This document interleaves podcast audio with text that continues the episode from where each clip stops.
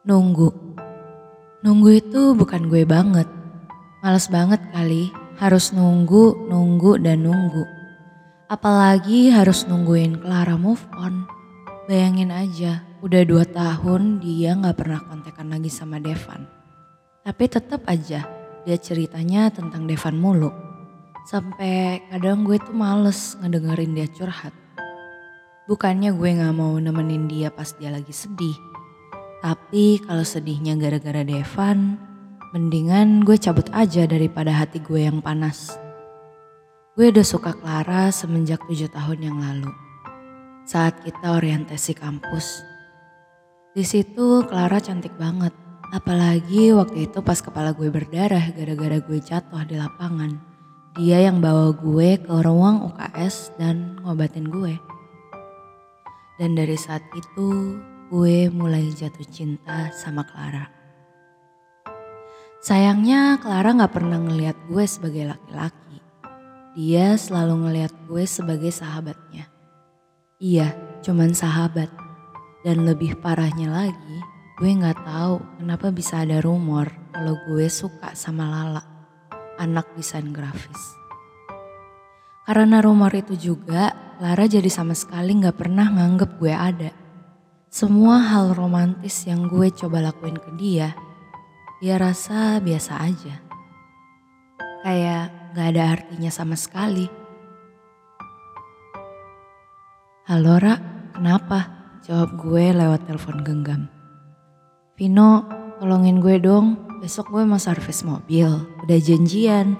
Sebelum gue ngantor. Antar jemput gue ya, please. Kata Clara. Lah, udah tahu hari weekdays, malah servis mobil. Kenapa nggak weekend aja sih? Jawab gue sambil ngoceh. Kalau weekend antriannya lama, Vin. Gue males. Besok ya. Ingat loh. Makasih. Bye. Kata Clara dengan gaya tengilnya. Iye, oke okay, bye. Kata gue yang kemudian mematikan telepon. Sebenarnya gue senang-senang aja mengantar jemput Clara.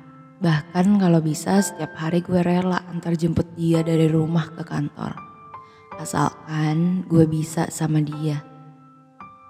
Rumahnya juga gak terlalu jauh sama gue. Halo, Wonderland Garden. Iya ini saya mau reservasi untuk besok malam. Iya, kali ini saya pasti datang.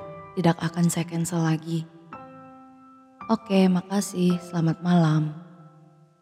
Memang benar, gue udah tiga kali reservasi restoran ini, tapi karena Clara selalu ada acara mendadak, jadinya selalu gue cancel. Semoga besok semuanya lancar-lancar aja. Entah kenapa gue jadi gugup banget menyambut hari esok.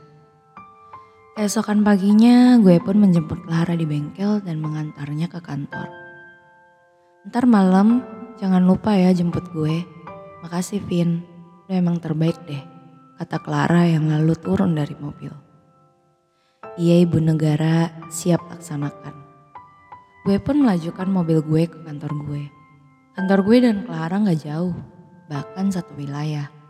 Hanya butuh sekitar 10 menit dari kantor Clara ke kantor gue. Vino, nanti ikutan dinner yuk bareng anak-anak, kata Angel yang tiba-tiba muncul di ruangan gue. Hah? Dinner? Gue gak bisa, ada urusan, jawab gue.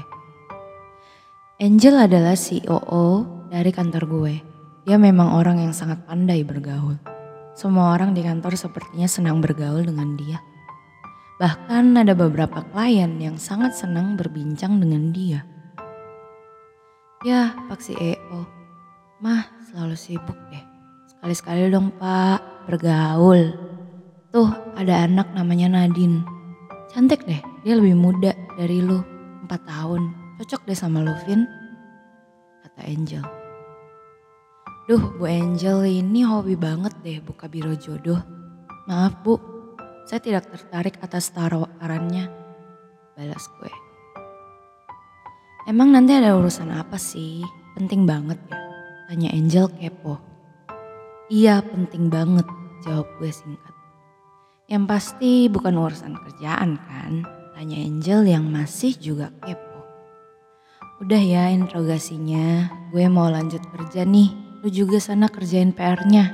Jawab gue sambil mengusir Angel. Siap laksanakan pak. Semoga ngedate-nya lancar ya pak. Kata Angel sambil nyengir dan keluar dari ruangan gue. Karena kerjaan gue yang cukup banyak dan gue harus selesaikan hari ini juga, akhirnya gue pun sedikit telat. Semoga Clara gak jenuh nungguin gue di kantornya. Soalnya gue paling gak suka nunggu, rasanya buang-buang waktu dan gak menghargai waktu banget. Gak lama kemudian gue pun sampai ke lobi kantor Clara. Gue udah lihat Clara dari jauh, sepertinya dia sedang melamun. Cepetan masuk ke Black, kata gue yang seketika membuat Clara tampak sedikit terkejut. Iya iya bawel, jawab Clara sambil masuk ke dalam mobilku. Selama perjalanan kami pun berbincang tentang banyak hal. Berbincang dan bercanda ria dengan Clara memang gak pernah membuat gue bosan atau jenuh. Bahkan terkadang gue pengen dia ada di sisi gue selama 24 jam. Yuk turun, udah sampai kata gue saat sudah parkir dengan manis di depan restoran yang telah gue reservasi kemarin. Loh, bukannya kalau mau makan di sini harus reservasi dulu, Vin? Tanya Clara dengan muka yang sangat bingung. Gue udah reservasi, seketika terlihat muka Clara yang tiba-tiba tersenyum cerah. Gue tahu Clara pengen banget ke sini. Cuman sayangnya setiap dia mau ke sini, pasti full. Dan setiap dia mau reservasi, pasti ada kerjaan mendadak. Dan hari ini adalah hari yang tepat untuk membawanya ke sini. Untungnya dia gak punya kerjaan mendadak yang mengharuskan gue cancel untuk keempat kalinya. Bisa-bisa nama gue udah di backlist dari restoran ini karena selalu cancel last minute. Kami pun masuk ke restoran itu yang lalu disambut dengan pelayan. Sudah reservasi pak? Tanya pelayan itu. Sudah atas nama Vino, jawab Vino. Baik pak, mari saya antar ke mejanya pak, bu. Gue seneng melihat pemandangan di depan gue saat ini. Clara tampaknya sangat senang gue ajak ke sini. Dari tadi dia sibuk terkesima dengan desain interior restoran ini.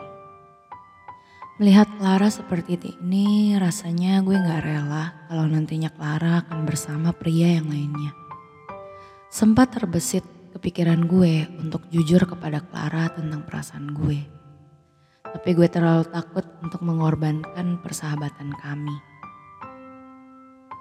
Clara, tiba-tiba terdengar suara rendah yang sangat familiar dari sebelah meja. Ternyata pria itu adalah Devan, cinta matinya Clara.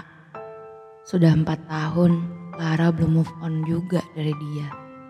Dan Devan juga salah satu alasan gue kenapa gue gak pernah berani untuk mengutarakan perasaan gue ke Clara. Sekarang pria itu hadir lagi ke dalam kehidupan Clara. Tapi dia ngapain ya balik ke Indo? Setahu gue Clara pernah bilang bahwa Devan udah settle hidupnya di New York. Eh, ini siapa ya? Kayaknya aku belum kenal deh pacar kamu, tanya Devan. Eh bukan, ini Vino, sahabat aku, kata Clara. Oh, halo, kenalin, gue Devan, kata Devan sambil mengelurkan tangannya. Vino, jawab gue singkat sambil membalas jabat tangan Devan. Ternyata Devan sudah menikah dengan wanita lain. Terlihat jelas raut muka Clara yang tadinya ceria menjadi redup dan sedih. Tampaknya mendengar kabar bahwa Devan telah menikah membuat mentalnya goyah. Karena sudah jelas Devanlah yang selama ini dia tunggu. Clara pernah bilang bahwa dia dan Devan memiliki hubungan yang cukup serius. Dan Clara akan tetap menunggu Devan sampai nantinya Devan yang pergi meninggalkan dia. Dan hari ini hal itu terjadi. Gue gak tahu harus seneng atau sedih. Di satu sisi gue seneng karena pada akhirnya hati Clara bukan buat Evan lagi. Dan gue bisa mengisi hati Clara. Tapi di sisi yang lain, gue gak tega lihat Clara jadi sedih kayak gini. Ra, panggil gue membuyarkan lamunannya. Eh iya, kenapa? Jawab Clara. Bengong mulu lu. Kata gue berusaha mencairkan suasana. Sorry sorry, banyak pikiran, kata Clara. Iye, mikirin Devan kan? Jawab gue sambil memalingkan pandangan ke arah meja Devan. Sialan, umpat Clara. Gimana, sekarang udah sadar kan? Move on dong, move on. Kata gue berusaha memberi semangat kepada Clara. Iye, bawel ah. Gue tahu kok, sekarang udah gak ada alasan lagi buat gue nunggu. Saatnya gue membuka hati buat orang yang baru. Jawab Clara yang mulai tersenyum kecil. Nah gitu dong, kan gue jadinya bisa masuk, kata gue. Masuk ke hati Lura, kata gue dalam hati.